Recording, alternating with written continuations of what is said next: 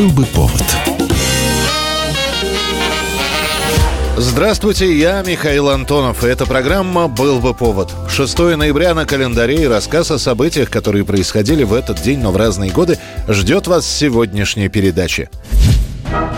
1923 год. Подполковник американской армии в отставке Джейкоб Шик, который на досуге занимался изготовлением и усовершенствованием различных приспособлений, приходит в патентное бюро и регистрирует свою разработку – электробритву со сменными лезвиями. Twice as big, twice as powerful. All new Schick Power Shave. With two exclusive advances.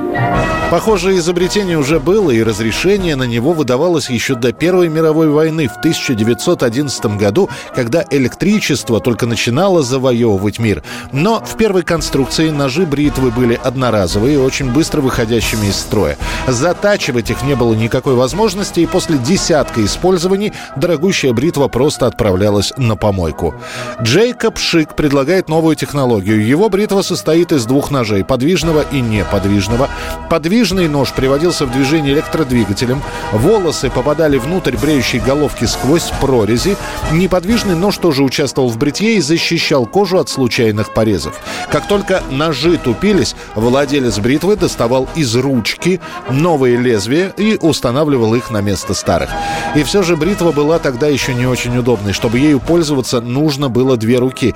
В первой необходимо было держать саму бритву, во второй – двигатель, который с использованием гибкого вала приводил лезвие в движение. Однако уже через год Джейкоб Шик открывает свое промышленное предприятие по производству бритв. Он не скупится на рекламу, и вскоре во всех газетах и журналах появляется информация о новинке, которая, согласно рекламе, сделает мужскую кожу идеально чистой. Because Schick and only Schick has these comb-edged shaving heads that actually comb your whiskers up straight for closer shaving. А после Джейкобу Шику придется бежать из США в Канаду. На родине его обвиняют в уклонении от уплаты налогов, и ему грозит немалый срок. На чужбине подполковник продержится 2 года, а после скончается, так и не разбогатев на своем изобретении.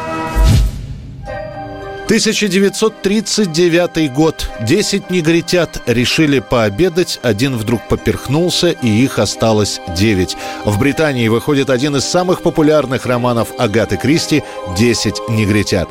Леди и джентльмены, прошу тишины. Вам предъявляются следующие обвинения. Отрывки книги уже печатались в 2 журналах, которые раскупались моментально, поэтому ближе к осени 1939 года решено издать роман отдельной книгой. В ноябре она выйдет в Соединенном Королевстве, сразу после рождественских каникул в Соединенных Штатах. Эффект получается потрясающим. Со времен Конан Дойля массивное детективное произведение не реализовывалось с таким ажиотажем. Правда, пройдет совсем немного времени, как в США книжку дважды переименуют. Сначала она будет продаваться под названием «10 маленьких индейцев», а после, чтобы не обижать ни чернокожие, ни коренное население, роман будет называться «И никого не стало». Ну и будет на этом. Пусть каждый лежит там, где лежит. Все равно скоро в каждой спальне будет по мертвецу. Сама Агата Кристи останется очень довольна 10 негритятами и приемом книги у публики. В своей автобиографии она напишет: «Я долго думала перед тем, как начать писать эту книгу, но все мои страхи оказались напрасными». В разгар войны, уже Второй мировой, к Кристи обратится один из театральных режиссеров, который попросит разрешения перенести героев со страниц книги на сцену. Но Агата Кристи решит сама заняться пьесой. Она изменит концовку, сделает 2 персонажей невиновными и завершит пьесу их спасением.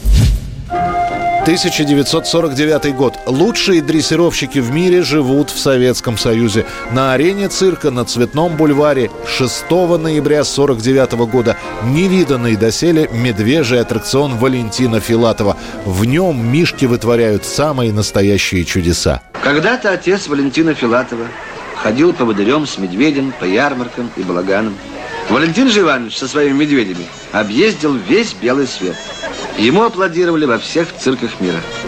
29-летний Валентин Филатов, потомственный цирковой. Начинал как помощник арены, потом стал акробатом, в итоге переключился на дрессуру.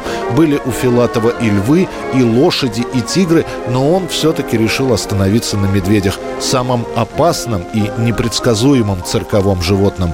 Мишки у Валентина Филатова начинали тренироваться и приучаться к манежу с самого детства. Вырастая, они уже превращались в настоящих артистов. Медведи умеют водить транспорт, заниматься эквилибром, акробатикой, играть в футбол, хоккей и теннис. Вас интересует, как я дрессирую медведей? Дрессировка – это, конечно, искусство, но прежде всего труд.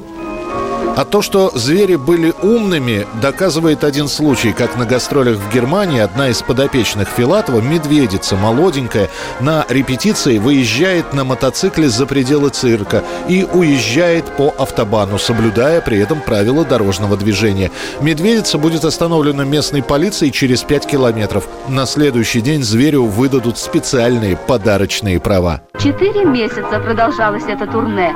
Артисты немного устали, но ведут себя вполне прилично. Успех медвежьего аттракциона Валентина Филатова был таким огромным, что мишки снялись в нескольких короткометражных и полнометражных картинах. 1991 год, 6 ноября. Этот год вообще богат на политические события, и в них задействованы все времена года. Весной проходит референдум по сохранению Советского Союза, летом случается августовский путч, осень преподнесет свой сюрприз. Борис Ельцин, президент РСФСР, своим указом запрещает деятельность коммунистической партии, перестает существовать такая махина, как КПСС. Для разрядки разрешите подписать указ о приостановлении деятельности Российской компартии. Уже было понятно, что президент Советского Союза Горбачев ничего не решает. Более того, он первым подает идею, что коммунистическую партию Советского Союза можно просто расформировать, как какой-нибудь мелкий орган. После своего вызволения из форосского плена Горбачев складывает с себя полномочия генерального секретаря и призывает КПСС самораспуститься. Он пробует после взять свои слова назад, но будет уже поздно. Но я никак не соглашусь с тем, что это мы должны сейчас разгонять коммунистов, рабочих, крестьян, о чем я говорил. 29 августа 1991 года Верховный Совет СССР, состоящий на 85% из членов КПСС или кандидатов, постановляет приостановить деятельность КПСС на всей территории СССР. 4 ноября объявляет себя банкротом Внешэкономбанк Советского Союза. Ему стало нечем оплачивать пребывание за границей советских посольств, торговых представительств, прочих представителей, и этим представителям даже дал домой не на что вернуться, и, наконец, заклеймив именно коммунистическую партию в сложившейся ситуации в стране, Ельцин запрещает деятельность КПСС и добавляет, что на руководящих структурах КПСС лежит ответственность за исторический тупик, в который загнаны народы Советского Союза. До окончательного развала СССР остается чуть больше месяца. Это была программа «Был бы повод» и рассказ о том, какие события в разные годы, но именно в этот день, 6 ноября, происходили. Очередной выпуск завтра. В студии был Михаил Антонов. До встречи. «Был бы повод».